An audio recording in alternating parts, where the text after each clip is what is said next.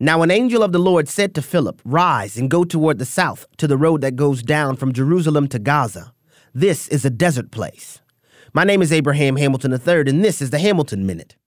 At the height of a Holy Spirit outpouring in Samaria, where the gospel was being preached with great power and droves of people were converting to follow Christ, the Lord instructed Philip to leave Samaria and head south to Gaza.